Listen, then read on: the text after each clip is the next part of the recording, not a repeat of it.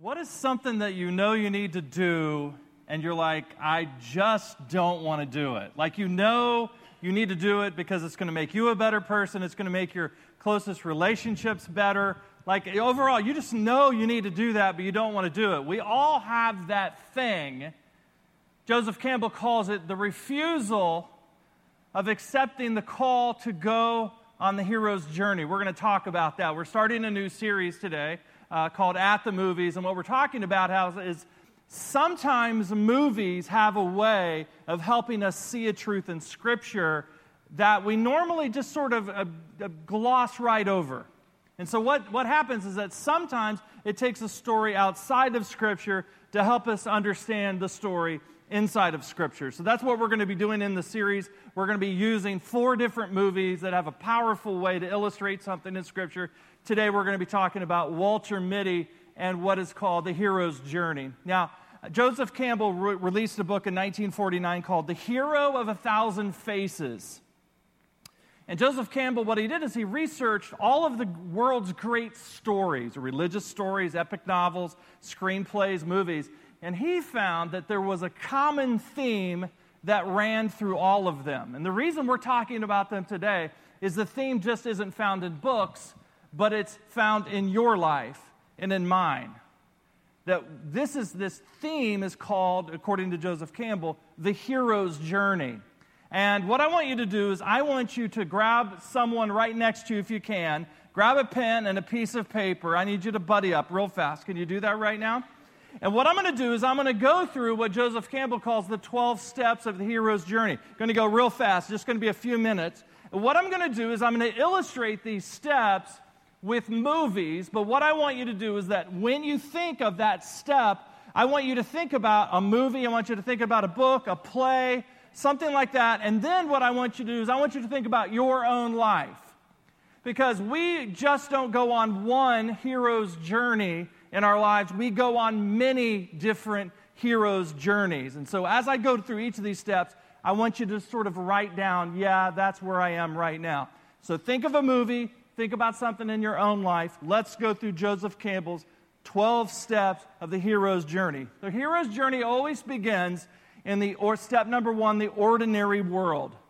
Everything is going on just fine where Luke, Luke Skywalker is.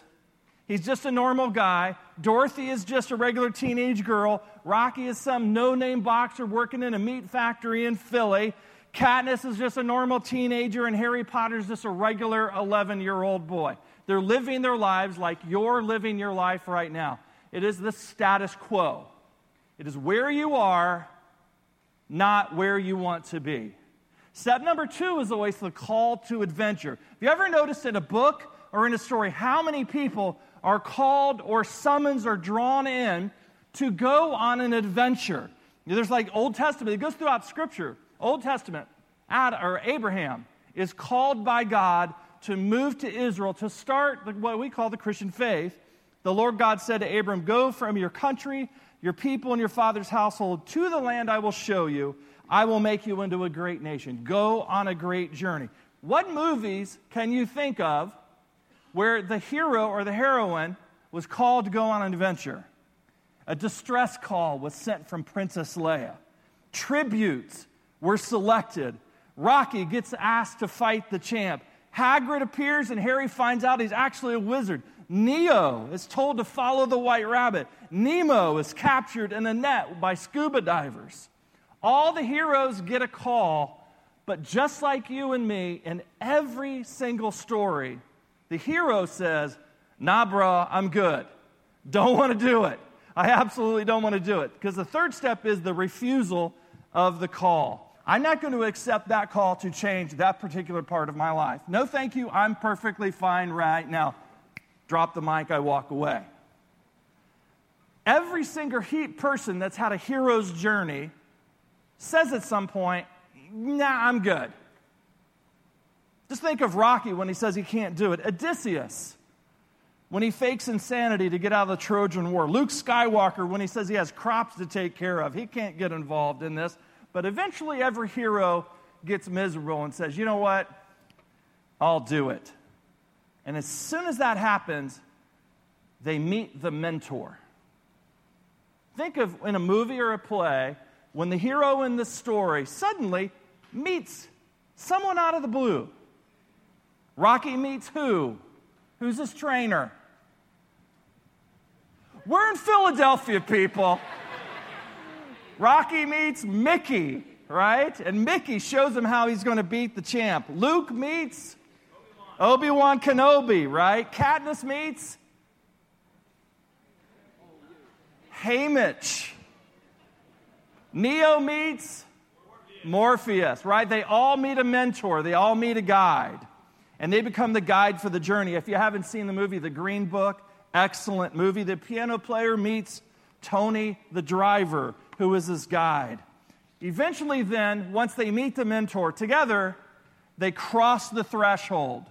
They say, We're going to fix this thing. We're going to go, we're going to address this thing, and it takes them someplace else. In the Green Book, they go into the Deep South. Dorothy leaves Kansas for Oz. Katniss leaves the district and goes to the capital city. Luke Skywalker leaves the planet. Harry goes to Hogwarts. And Woody and Buzz get left at, come on, people, you know this. The Pizza Planet. Thank you very much. That's the last question I'm going to ask there. Along the way, on this journey, you meet friends, right? And foes, and you have trials together. Harry meets her, Hermione. Katniss meets Gale. Simba meets Timon and Pumbaa.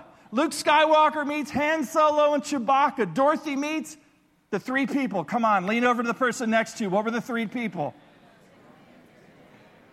The cowardly lion, the scarecrow, and the tin man. Thank you very much. As they journey together, they eventually start to approach the inmost cave where the conflict is going to come. As they approach the inmost cave, the fears start to arise. Katniss comes up out of the ground and appears with the other tributes and awaits the countdown to zero when they're all going to go and grab their weapons. Rocky leaves the room and he enters a crowd that's booing him. Dorothy approaches the wizard. Harry and his friends have to get past Fluffy the scary dog. And then the step eight, the primal conflict. It's the place where the battle takes place, where our hero has to enter the heart of darkness, the evil lair of the enemy. Joseph Campbell calls this the belly of the whale, where the showdown happens. Neo has to go back into the matrix to rescue Morpheus. Dorothy has to face the wicked of the West. Wicked Witch of the West. Rocky has to face Apollo Creed. Sheriff Brody has to face the shark, and Odysseus has to face his wife's suitors. But ultimately, the hero wins the day. They win the battle, and then they realize oh crap, we got to get back home. They have the payoff, and then step 10 is the road back. Dorothy's got to get to Kansas. Bud, Buzz and Woody got to get back to Andy's room. Sheriff Brody and Richard Dreyfuss have to swim back to shore, and Forrest Gump has to take the bus to Jenny's house. That's the way it works.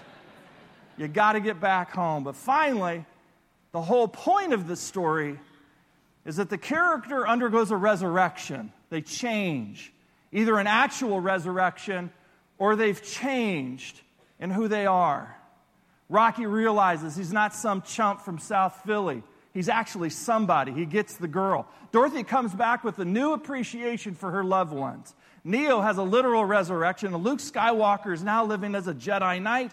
But the end of the story is not that they're changed. The end of the story is that they come back in the last step, a gift for others. Every hero suffers. Get this. Every hero suffers in the hero journey, not because God delights in people suffering, but that by going through the belly of the beast, through the painful ordeal, they come out with something to share with other people. The evil empire has been dealt a blow. Katniss stuck it to the capital, and people have hope. Rocky has shown underdogs everywhere. But the fact is, you need to understand as Christians, we sort of bristle at the idea that we might be called heroes. Obviously, in our culture, you think of police officers and people. But every single person here, Scripture teaches, is on a hero's journey. And you ought not bristle at the word hero because in every single story, the hero is the person that suffers. That's what they were trying to avoid. Just think of Scripture, for instance. The Apostle Paul, here's a call, right? Saul, while he's breathing out murderous threats, the Lord appeared to him, shone a big light, blinded him. Gets knocked down on the road to Damascus. He's introduced to his mentor, Ananias, who baptizes him and teaches him. He goes off for three years in the belly of the beast and comes out a changed person with a gift. Think of Jesus. Jesus met his mentor. Who was Jesus' mentor? John the Baptist. He was called when? At his baptism. He gathered friends. He encountered foes, the Pharisees. He approaches the inmost cave as he approaches Jerusalem, and he dies there in a primal conflict. He raises from the dead, and he gives us the gift of eternal life. The story of the hero's journey is universal because all it is is it's a secular way of talking about the change that you and I know that we need to make in our lives and we don't want to make. I want you to think about some people right now who are facing a hero's journey that they refuse to go on in their marriage. They're living their lives as normal. They meet someone and they're like, eh, she's pretty hot, or he's pretty hot. They kind of get acquainted. At some point, they're like, yeah, no, we're not going to do this. We're not answering the call. But eventually, they answer the call. They meet a mentor, they meet friends, they undergo some tests. But every single person that's ever been married in this room reaches a point in their relationship where they ask the question Are we actually going to make it? Because the only way we're going to make it is we are going to go through the belly of the beast, through the cave, through the primal conflict, where we're going to be addressing the things that we don't want to address in our marriage. There are just a lot of people here because it's normal that we are going to go and answer the call, but then we're going to get down to the point where we're going to actually address the stuff that we need to address. And you're like, yeah, I'm good. I like I, I wanted to go this far, but I don't want to go that far. I don't want to address communication patterns. I don't want to address sexual dysfunction. I don't want to address uh, addiction. I don't want to address communication patterns. This is as far as I'm going to go. And hey, well, at least we're together. It's better than everybody else. But the fact of the matter is, the reason people are heroes is because they complete the hero's journey. I want to speak to those of you who have addictions. Let's imagine someone is an alcoholic, they're drinking. Everything's fine, they have no plans on stopping. Outside forces break in and they accept a call to stop drinking. It may last a day, it may last a week, it may last a month, but they know that a mentor is going to appear. They're going to accept the call. They're going to find supportive friends. They're going to face trials. But at some point, they're going to go through the belly of the beast and address what drove them to drink in the first place. But the people who are willing to go through it come out on the other side changed, and they have something to give other people. I want to ask you, what is it that you don't want to address? What is the call that you don't want to accept? Or maybe you've accepted the call and now you don't want to actually deal with the stuff. What's holding you back? Here's why I'm talking about all of this. This is why I'm bringing up the hero's journey. We only hear about the heroes who complete their journeys. Because the people who don't complete their journeys, how many of us know that God is asking us to do something, address something, change something, be something, or become something? Like, you just, I'm living in the ordinary world, but I'm willing to go to this new place if it means I can change. But I gotta be honest, I don't wanna do that. It's just, it's just too hard. We're too fearful because we don't know enough, we're not confident enough, we don't have what it takes. It's going to be scary, it's going to be painful, it's going to be too long, it's going to require too much from us. Listen to what Joseph Campbell, listen to the way he describes people who refuse to answer the call.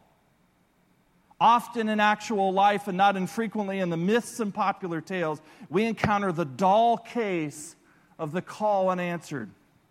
For it is always possible to turn the ear to other interests. Refusals of the summons converts the adventure into the negative. In other words, when you refuse to do what God is calling you to do, the call to adventure becomes the negative. He continues.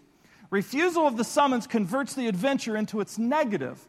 Walled in boredom, or people escaping through hard work or culture, the subject loses the power of significant affirmative action and becomes a victim to be saved.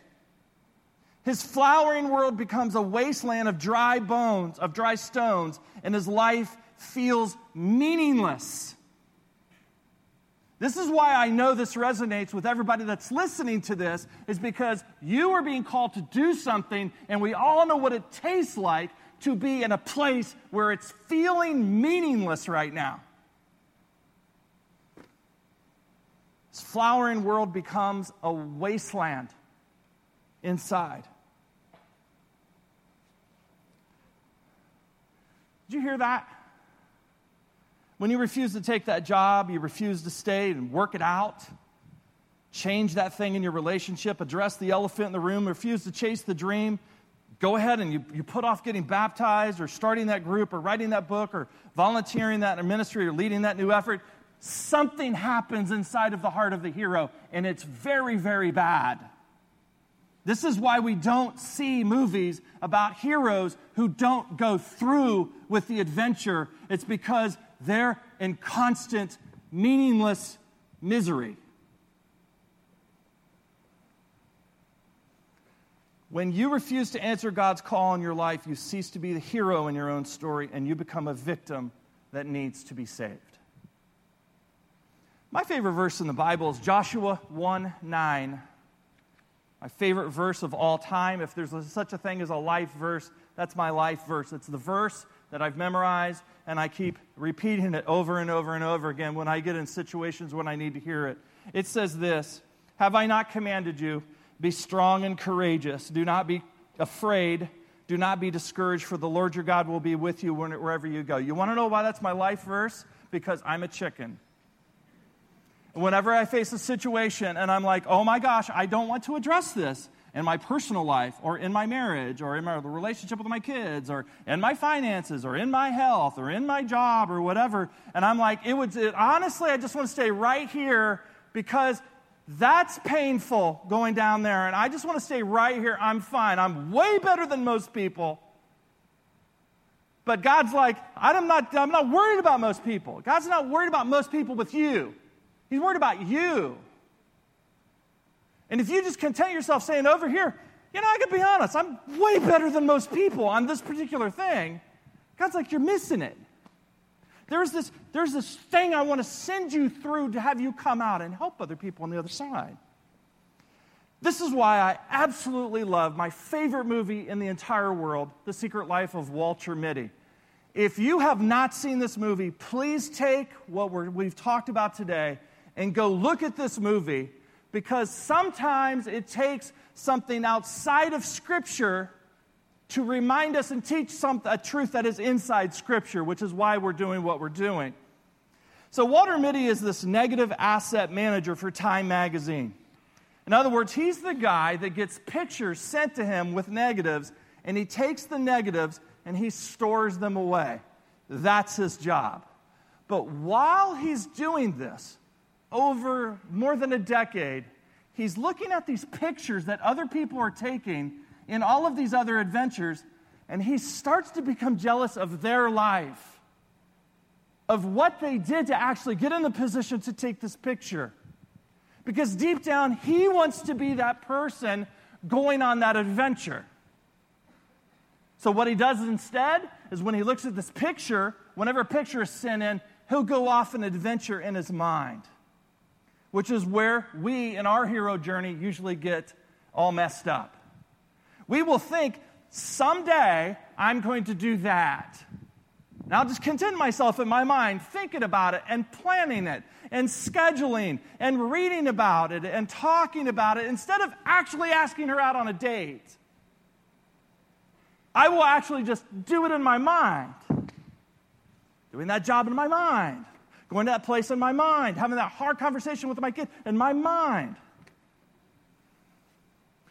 Life's magazine's motto that, that, this is the company he's working for to see the world, things dangerous to come, to see behind walls, draw closer to find each other and to feel. That is the purpose of life. Well, the magazine gets shut down, gets bought out, and they're closing it down and they're going to turn it to an online website. And, but they have the opportunity to publish one remaining one remaining magazine, one last one. And so they go to Walter and they say, Our, our Sean O'Connell, the world famous photographer who has sent us time after time after time wonderful pictures, has sent a picture. He sent it to you. Go get us that picture and bring it to us because we're going to put it on the cover of the last issue. And he goes to look for the picture and he can't find it. And when he realizes that he can't find it, his the girl that he that gal she, he's talking to that he really likes but he won't ask on a date says well you need to go and you need to go find it and so what circumstances do just like all of us in our hero journey circumstances come down on him and force him to go retracing the steps of sean o'connell the adventure photographer all around the world. Retracing the steps and so slowly you start to notice this bookish, quiet, reserved, non adventurous man being forced to face challenges that show him what he's really made of. So Walter Mitty fights a shark, he runs from an erupting volcano, he skates, skateboards down a mountain, he hikes the Himalayas, all while looking for Sean O'Connell, tracing the steps of someone who actually is adventurous instead of actually living in his head. And in the process, he discovers himself. He becomes the hero in his story he always wanted to be for other people in his lives, or in his lives. He becomes the brave man that he always wanted to be. And so I just want to tell you something this morning. Do not be afraid. Joshua 1 9. This thing that you don't want to face, this conversation you don't want to have, the price that you don't want to pay,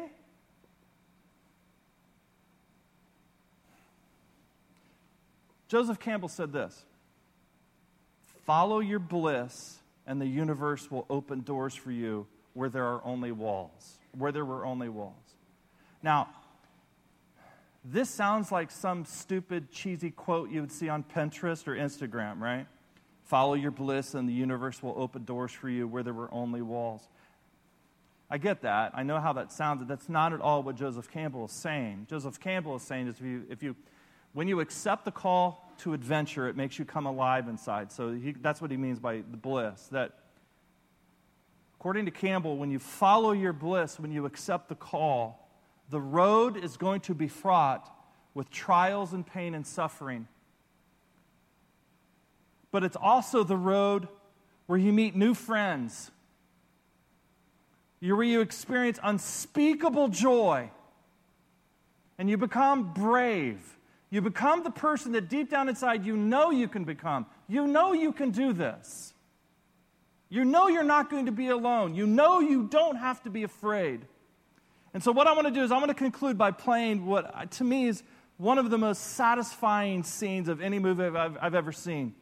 It's the scene that shows Walter's transformation, the 11th step, the, the resurrection. He's changed. He's been spending his entire adult life in a dark room looking at pictures, and now he actually accepted the call, went through the belly of the beast, comes out resurrected. And when, I, when you look at this scene, what I want you to think of is this is what my finances could become. This is what it, they could feel like. That our relationship could become, our family could become, my health could become.